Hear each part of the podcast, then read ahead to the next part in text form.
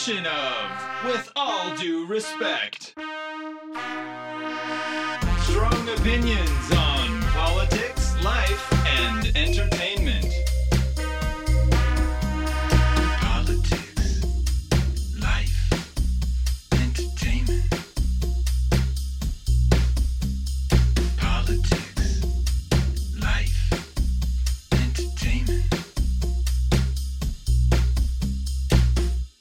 Welcome to another episode of With All Due Respect, the podcast that Dickie Dunn reports is being sought by a Florida retirement community. Hmm, intriguing. Greetings, I'm Coach Reggie Dunlop, your host for this power play of a podcast. With me, as always, is my main man, my co host with the most, my handsome brother, Mr. Van Sanders. Mr. Sanders, who own the Chiefs, sir? owns owns and I, I still don't know As always, we'd like to thank the Anchorage Daily News for hosting our podcast on their platform and remind listeners that the very strong opinions you hear on this podcast are mine and mine alone and in no way, shape, or form represent the opinions of the Anchorage Daily News or their employees. Today, on With All Due Respect, we run the table politics, life, and entertainment. In politics, Alaska has become the trendiest COVID hotspot on the entire planet, and Anchorage is party central. Governor Mike Dunleavy this past week said, We're on top of this. We have always been on top of this. Two days later, Alaska became the world leader in new COVID cases. When questioned about his boast that Alaska was on top of this deadly COVID surge, Dunleavy donned a giant foam number one finger and yelled, Number one, baby! On top of the world! Closer to home, the Bronson administration is in complete and unmitigated meltdown. COVID is overwhelming their political narrative. They have locked the doors to the mayor's office, claiming security reasons, and they have locked down and restricted communications, claiming the assembly is spying. And late last week, new ethics concern came to light after it was discovered that their new homeless shelter agent was a Bronson campaign donor. In life, we give a sweet treat its day in the sun. As Halloween approaches, the candy snobs and confection elitists have long derided the appeal of a certain fall candy, and this podcast has had enough. Today, I ask a very special guest to help me make the case for this oft criticized confection. In entertainment, I have landed on a new Hulu series that is something you should be watching. I'm going to recommend a show about three neighbors who start a podcast after there is a murder in their New York City apartment building. And finally, in closing comments, we dissect two analogies that both Governor Dunleavy and Mayor Bronson have used to defend their response to COVID. So, this episode, we take their exact words, break them down one time, and ask the poignant question Are you fing kidding me? So, right this way, and let's talk some politics. Politics. And now for some politics. Last week, less than 48 hours after this podcast aired, a number of legal and ethical issues dogging the Bronson administration, Anchorage City Manager Amy Demboski issued a terse memo to all departments forbidding any direct communication with assembly members. In Demboski's memo, she accuses assembly members of, quote, using informal back channels to access information. Okay, first, this is all the public's business that Ms. Demboski and her staff get paid to do. So, trying to limit access of information to assembly members whose existence is pretty much to provide the essential check and balance is a clear warning sign from the Bronson administration. Ladies and gentlemen, 90 days into their administration, and City Hall has become a fortress of very paranoid people who are quickly forgetting they work for the public. But why? Why would it be necessary for Demboski to be the gatekeeper for all information to assembly members? Because after 90 days of ethical lapses and questionable legal actions by Demboski and crew, the Anchorage Assembly members are asking a lot of questions. A significant amount of very important questions. Questions about the Marbut contract, their opaque procurement process, the questionable relationship between John Morris and Sprung. They're asking questions about the administration's political appointments, like when can we expect them to be forwarded for approval, you know, as the law requires. They're asking about the new public health director, who not only is less qualified than the previous nominee, but also, and wait for it, has a potential conflict of interest like seemingly everyone Mayor Bronson hires. And now, late last week, it was discovered through Freedom of Information requests that 99 Plus One, the company that the Bronson administration granted a huge shelter contract to, Well, not only were they the least qualified bidder and their bid was the highest cost, but it turns out the company's owner was a big Bronson campaign donor. Ladies and gentlemen, there is absolutely no attempt here by the Bronson administration to avoid any appearance of impropriety. Now, Demboski, through her surrogate, says it's because the assembly is spying on the Bronson administration. Spying. This is local government. It's not called spying, it's called the system of checks and balances. It's called accountability. Look, nobody is spying on the Bronson administration. Nobody is impinging upon time of staff. This is the legislative branch doing their job, asking questions.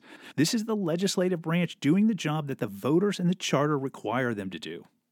And maybe, just maybe, if Amy Demboski stopped and looked in the mirror long enough, she'd realize that all of these questions are due to her working the most incestuous and ethically challenged administration in memory, and they're only three months into the job. But this has nothing to do with anything other than the battle. The truth is, the campaign will never ever be over for the Bronson administration, even now that they're in charge. Last week at Mayor Bronson's COVID pep rally, remember that last Saturday? Demboski took to the microphone and kept referencing Bronson's campaign battle against COVID mandates, and then helped proceed to stoke the anti vax and anti mask crowd. Amy Demboski has never been interested in solving real problems or making Anchorage better. She's always just been interested in grandstanding. Please allow me to prove my point. Three years ago, I was required to appear before the Assembly in a work session to justify ACDA's purchase of the new police headquarters building downtown. For 90 minutes, Assembly members took turns grilling me. Why was it a good purchase for APD? Why was it a good purchase for local taxpayers? How would it help public safety? For 90 minutes, I answered question after question. But during that entire meeting, Assemblymember Amy Demboski didn't say anything. Not one question, not one comment, nothing. She just sat there quietly for 90 minutes. But then, at the assembly meeting, when she had a public stage, well, Demboski found her voice and had all kinds of questions that had already been explained in the work session. Demboski's act had nothing to do with the purchase of the building. She just wanted a public stage. It's always an act with her. It's always a fight they want. It's always the desire for political friction, and they're always the victim. It's the only way this administration knows how to communicate with anger, blame, and distortion. This was an administration that got elected saying COVID was over, but now that Alaska leads the nation in COVID cases with Anchorage as the epicenter. Ladies and gentlemen, the case numbers speak for themselves. The COVID case rates since Bronson took office have reached global highs, but yet they still maintain the same course. They encourage their supporters to doubt science, question the reality around them, while being nothing less than thuggish and generally objectionable. Look at the violent, hateful threats levied against frontline healthcare workers. Last week in an interview, Dr. Anne Zink said healthcare workers had been screamed at, harassed, and even followed in the stores. Imagine how horrible a person has to be to do this to a nurse who spends her day caring for the sick. So, where, where in the world would this behavior be coming from, ladies and gentlemen? Well, I'll tell you exactly where it's coming from. It's coming from the Bronson administration. During last week's COVID pep rally, attended by the mayor and his staff, Bronson's human resource director, Nikki Tshibaka, asked attendees to, quote, please stand up and clap if they believe local hospitals are lying about their capacity due to COVID patients. And then people stood and clapped. Yeah, you might remember Tshibaka. We did a bit on him a while back. He's the husband of Kelly Tshibaka, the carpetbagging Trump endorsed challenger to Alaska's current U.S. Senator Lisa Murkowski. Well, as we know, Kelly Tshibaka and the Mister moved to Alaska so she could run against Lisa. Both Kelly and Nikki were given sweet six figure jobs by Governor Dunleavy, which Kelly kept just long enough to get her $80,000 in moving expenses paid for by taxpayers. Then, after she formally announced her run, the husband landed a job with the Bronson administration. Another conservative eating at the government trough they so dearly love to scorn, right? And, ladies and gentlemen, this is something you should keep in mind as the U.S. Senate race heats up. While Alaska's U.S. Senator Lisa Murkowski was visiting local hospitals, thanking healthcare workers, and publicly pleading for Alaskans to get vaccinated, Nikki Tshibaka, the husband of her opponent, was publicly questioning the honesty of hospitals at a time of record deaths. All of these people, Bronson, Demboski, Tshibaka, all of them are pathetic. They're all complicit in Anchorage's COVID tragedy. They have no substance, they have no moral compass, they ignore reality and ethics, and they only know how to blame. These folks are the criners of politics, ignorant, thuggish, and brutish.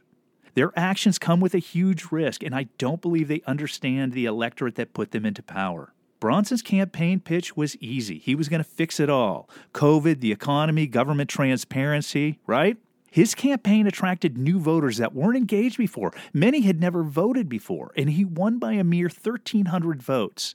His razor thin margin of victory has left him with no room for error. He needs to be adding to his base. He needs to be earning more supporters, but he's doing the exact opposite with his negligent COVID response. Mayor Dave Bronson got elected by less than 1,200 votes out of 90,000 total votes cast in May. He desperately needs to be adding, not subtracting from his margins. But instead, Mayor Bronson's failure to control the surge of COVID cases in Anchorage is literally killing his slim margin of victory. And now, let's talk about life. Let's talk about life. All right, let's talk some life. Halloween is the one holiday known for candy. That magical time of year when you just get to show up on some random stranger's doorstep and demand treats. Now, with this tradition comes the annual report on what candy each state prefers and an overall rehash of the Halloween's best confections. However, over the years, the verbal assault on one of the most prolific Halloween candies has become too much. So, on this episode, this podcast is going to draw the line and offer a full throated, unabashed endorsement of candy corn.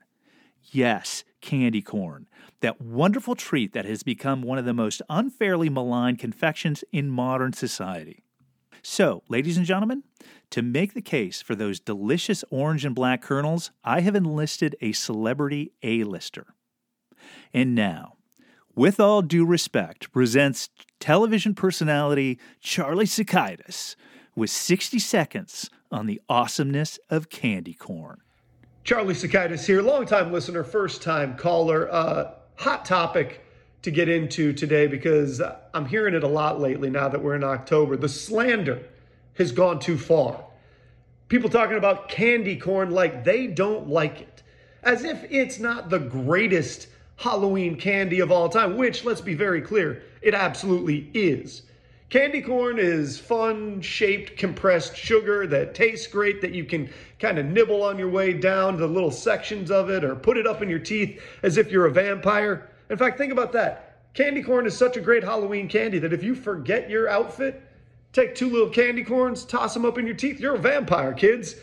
That's the kind of stuff that I'm talking about. And I hear people every year act like they don't like candy corn. I think that that is just people that have lost their way. It's, it's like the I don't want to grow up, I'm a Toys R Us kid. You grew up. You can't have fun anymore. Candy corn is fun. And if you don't think so, maybe you need to get a little bit more in touch with your silly side. Also, side note, don't forget little candy corn pumpkins. They're basically just like bigger candy corns, and that's even better.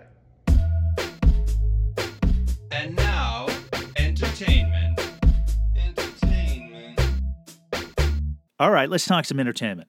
If you are listening to the sound of my voice, then I'm assuming you like podcasts, so I have a show for you. The show is about three neighbors who come together to start a podcast after there is a murder in their New York City apartment building. The show hosts an amazing cast Steve Martin, Martin Short, Selena Gomez, and a wide array of cameos from actors like Tina Fey, Sting, and Nathan Lane. The show is called Only Murders in the Building. It's a weekly series on Hulu. The episodes are engaging, funny, they're only 32 minutes long. But the only issue I have with the show is that they highly romanticize the way podcast content is put together. Trust me, it's a lot of work, a lot of grind work, and Van and I never get to hang out with Sting or Nathan Lane. Again, the series is called Only Murders in the Building. It can be streamed on Hulu. I highly suggest it.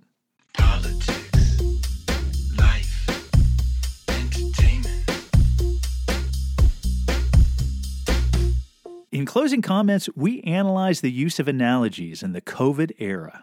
This all kicked off a few weeks ago when explaining how he believed the COVID vaccine was experimental. Mayor Dave Bronson said, In the airplane world, for example, you never fly the A model of anything. Now, for those of you who are not keeping score at home, Mayor Bronson is a retired military and commercial pilot, so the analogy would seem to make sense unless you actually think about it. In the airplane world, for example, you never fly the A model of anything. But how can this be? I mean, someone has got to fly the A model, right? The average commercial jetliner makes the equivalent of 40 trips around the globe as part of the certification process, so somebody is obviously flying the A model, right? But according to the analogy from Mayor Dave Bronson, if aviation were a vaccine, we'd still all be taking the trains. Side note, thank God Dave Bronson did not spell Orville right. I mean, can you imagine Kitty Hawk in 1903? Hey, Orville, you gonna make aviation history today? Nah, this whole airplane thing, it's way too experimental. Nobody flies the A model. Okay, so aside from this analogy raising obvious questions about Bronson's professional courage, when does the A model become safe enough to fly? When does the A model become more than experimental? After 360,000 Alaskans take a flight without problems? Or, or after 3.4 billion people, nearly half of humanity, take a flight without problems? Bottom line is the vaccines are safe to fly. So Bronson's analogy, like his courage, is wanting. Meanwhile, Governor Mike Dunleavy, who, like Bronson, has come under fire for his failed response to the deadly COVID surge, defended himself by using the analogy of a tsunami, where Alaskans go down to the beach, lock arms, and prepare for the impact. Now, because this podcast is based on facts and science, with a splash of tomfoolery and a sprinkle of pop culture, but primarily based on facts and science, Van, would you please give us the official instructions from the federal government on what to do if there is a tsunami? With pleasure. Uh, it says, move immediately to higher ground. In all caps, do not wait for a tsunami warning to be announced. Stay away from rivers and streams that lead to the ocean as you would stay away from the beach and ocean if there is a tsunami. Staying away from all low lying areas is the safest advice when there is a tsunami warning. Now, we probably all have our relevant tsunami experiences, and mine took place in the beautiful town of Sitka, Alaska. As you know, this podcast is on record expressing its undying affection for Sitka, Alaska. The podcast loves Sitka loves Vonnie and Dwayne, who live in Sitka. We love Lincoln Street in Sitka. We love everything about Sitka. So the year is 1986 or 87.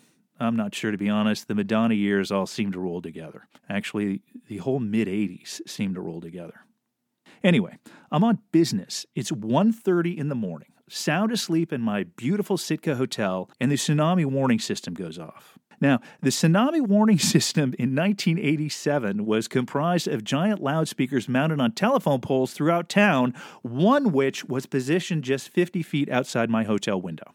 Immediately after the siren sounded and kept going, I received calls from the front desk manager, calls from my city manager, and a follow up knock on my door by hotel security, all alerting me to the evacuation plan. But curiously, not a single one of them said, head down to Sandy Beach because we're going to lock arms and brace for impact. No. Instead, they said the opposite. They said, go the other way, go up the hill, go to the high school. In fact, my city manager informed me after everything had happened that they actually evacuate the heavy equipment from the airport in Sitka to higher ground so if they need, they can reopen the airport. So, ladies and gentlemen, if heavy equipment is being evacuated to higher ground during a tsunami warning, why the hell would anybody be headed to the beach like in the governor's analogy? But the fact that both the Bronson and Dunleavy analogies, like their COVID response, have been dead wrong, so has their dishonesty at the cost of the public health. This is important. On January 12th of this year, the governor's own health department issued a report about how effective mask mandates were in reducing the spread of COVID in 2020. The report stated, and I quote, the mask order was followed by a decrease in the growth rate of COVID 19 epidemic in Anchorage. The conclusion that mask mandates contributed to the decreased transmission is supported by several lines of evidence several lines of evidence that masks work. Ladies and gentlemen, this report from Governor Dunleavy's own health department concludes mask mandates worked. However, as first reported by local journalist Matt Buxton and verified by this podcast, this report has been totally removed from the health department's website. So, a report showing scientific evidence that mask mandates work has now disappeared under a governor who contends the scientific evidence about masks is inconclusive. So, with no apparent leadership in sight, the situation getting worse, where do Alaskans go from here? About 20 years ago, I took an education course, and one of the segments was taught by an amazing professor by the name of Dan Fenn. Fenn had a long political history, including being on the staff of former President Lyndon Johnson. When he was asked why it takes so long to get a shift in public opinions that seemed so basic, so rational, Fenn offered the following personal example. He had a friend who was a reporter in South Africa in the 1990s during some of the worst days of apartheid. His friend would always wonder out loud how the rest of the world could seemingly not care while the abuse and the atrocities continued. Fenn describes reaching the tipping point of crisis politics like this Imagine a teeter totter.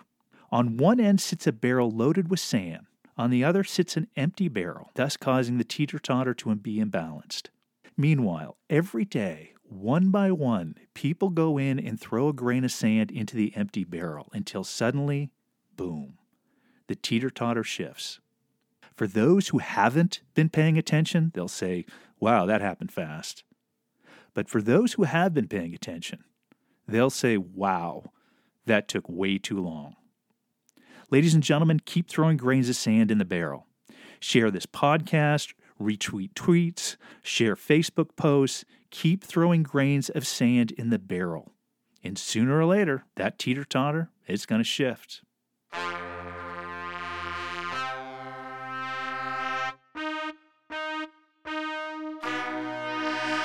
And there is the music, ladies and gentlemen. You know what that means. It means our time is up.